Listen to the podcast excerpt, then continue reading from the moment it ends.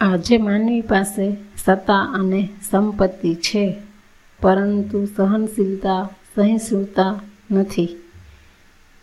વિશ્વવિખ્યાત વાર્તાકાર ઈસપ એમ કહેતા, ઉતાવળમાં ખાધેલા બત્રીસ પકવાનના એક થાળ કરતાં ચાવીને ખાધેલો એક કોળિયો વધારે પૌષ્ટિક અને મૂલ્યવાન છે.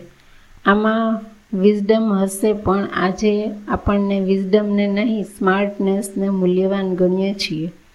એક ટેક, ટેક્સ્ટ મોકલીએ અને તેનો રિસ્પોન્સ ન આવે, તે ગાળો કે અંતરાળ પીડામય બની જાય છે. આપણે ફોન કે પત્રને જવાબ આપવા માટે દિવસો રાખીએ છીએ. જ્યારે ઈમેલ માટે કલાકો, વોટ્સએપમાં મિનિટ્સ અને મેસેન્જરમાં પડો આપીએ છીએ. રિસ્પોન્સ ન આવે તો રિએક્ટ થઈ થઈએ છીએ. ઝોમેટો કે એમેઝોનના ઓર્ડરને તો આપણે ટ્રેક કરીએ છીએ. કારમાં હોઈએ અને જો ટ્રાફિક સિગ્નલ એકસો વીસ સેકન્ડમાં અને રેડ લાઇટ દેખાડે તો પણ આપણે ક્યાં તો મોબાઈલ વાંચીએ છીએ કાં તો હોર્નના કોરસમાં જોડાઈએ છીએ. આપણે આવા કેમ છીએ? આપણે પોતાની જાત સાથે થોડીક પળો પણ કેમ વિતાવી નથી શકતા? આપણામાં સબૂરી કે ધીરજ કેમ નથી? આપણને તરત જવાબ ન મળે તો આપણે તેને અવગણના કે અનાદાર કેમ ગણીએ છીએ? આપણે તેને સામેવાળાની બેદરકારી કે બેપરવાહી કેમ ગણીએ છીએ? ત્યારબાદ આપણે આવેશમય અને પ્રત્યાઘાતી કેમ બની જઈએ છીએ?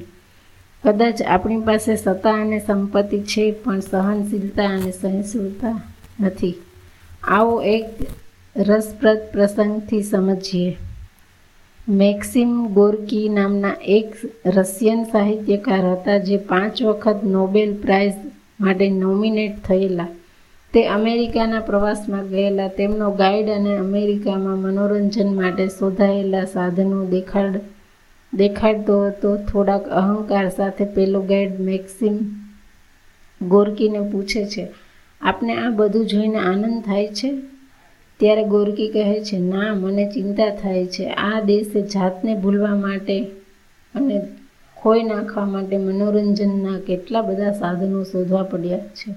આનંદ અને મજા ભાઈ બહેન છે મજા નાની છે તો તેથી થોડી ઉતાવળી અને એકાંગી છે, પણ આનંદ સ્વસ્થ, ધૈર્યવાન અને સર્વાંગી એવો મોટો ભાઈ છે. સવાલ તો થોડા ધીમા પડવાનો છે. આપણી સામેથી સડસડાટ પસાર થતા વસ્તુ, વિચાર અને વ્યક્તિને શરીર, મન, હૃદય અને આત્માથી નિરખી, સ્પર્શી અને પામી શકીએ તેટલી જ જીવન ગતિ રાખવાની છે. કારના ઇગ્રીસનનામાં ચાવી નાખતા અને કાઢતા પૂર્વે જીવન ખંડ છલકાવી દે તેવો એક ઊંડો શ્વાસ લેવા જેવી મોકળાશ અને હળવાશ રાખવાની છે. જગતની ખીણ પાસે ઊભા રહીને જ્યારે હું તમને સૌને પ્રેમ કરું છું તેવો સાથ પાડ્યો હોય ત્યારે જગત પડઘો પાડતું કહે. અમે પણ તમને ચાહીએ છીએ. તે સાંભળવા જેટલું ઊભા રહીએ, એક પળમાં અગિયાર કામને બદલે અગિયાર પળમાં એક કામ કરીએ.